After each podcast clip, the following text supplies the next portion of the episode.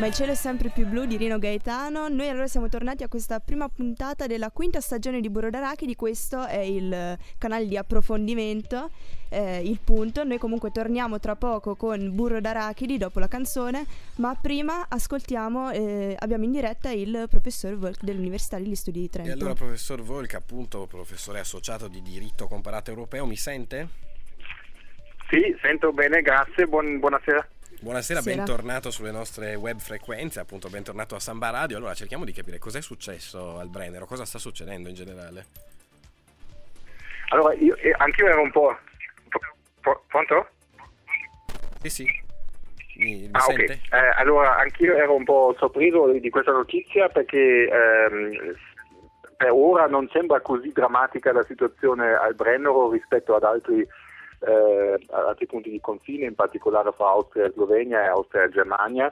Eh, L'Austria è ovviamente da qualche mese proprio al centro di questi flussi di migrazione eh, che vengono soprattutto ultimamente dalla, dalla, rotta balcanica ed era proprio questo anche il motivo per cui qui al Brennero ehm, la situazione era leggermente eh, meno eh, pesante rispetto a, appunto agli altri eh, punti di confine, ma sembra, eh, ho capito che questa notizia dell'eventuale costruzione di una, di una recinzione, un recinto eh, sul Brennero eh, non tutta inventata, anche se in parte smentita, ma adesso sembra l'ultima notizia sì, è proprio di un'ora fa. Quasi una conferma da parte austriaca. Esatto, la notizia da parte ehm, dell'Austria in cui si, si paventa appunto l'idea di un possibile costruzione del filo spinato. Il, il, ministro Doscovi ha detto appunto oggi ci sono da 200 a 300 sconfinamenti al giorno, se la situazione dovesse eh. peggiorare è, certo che, è chiaro che dobbiamo intervenire. Che cosa vuol dire? Stiamo perdendo Schengen? Stiamo perdendo l'Unione Europea?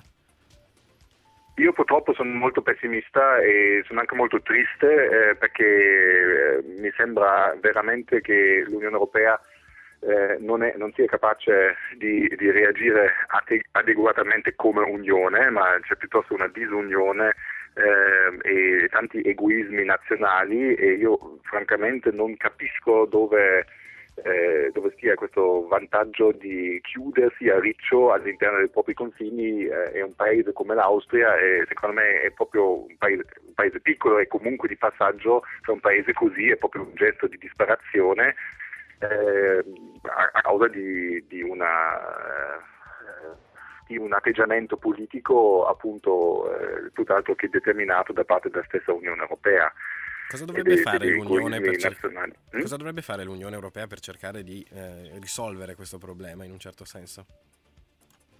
Ma ci sono vari piani, come sempre, ovviamente la questione è molto complessa, eh, si deve agire sicuramente sui flussi, si deve gestire l'emergenza, però si deve poi anche porsi il problema a medio e lungo termine e nello stesso tempo possiamo anche parlare di cerchi concentrici in termini geografici cioè l'emergenza che erano direttamente davanti a casa nostra e eh, su un altro eh, piano e una distanza un po' più eh, lontana abbiamo dei paesi che sono fortemente eh, in, eh, in, in, conflitto dove una, la statualità di questi paesi si sta dissolvendo e non esiste più, se pensiamo alla Libia, se pensiamo ovviamente alla Siria, eh, in parte nonostante tutti gli sforzi della comunità internazionale anche all'Iraq e io sono molto molto molto preoccupato su un altro paese chiave che è la Turchia eh, che dove, dove nel, nel sud-est, eh, nell'Anatolia, stiamo vedendo negli ultimi, nelle ultime settimane proprio scene da, da guerra civile che eh,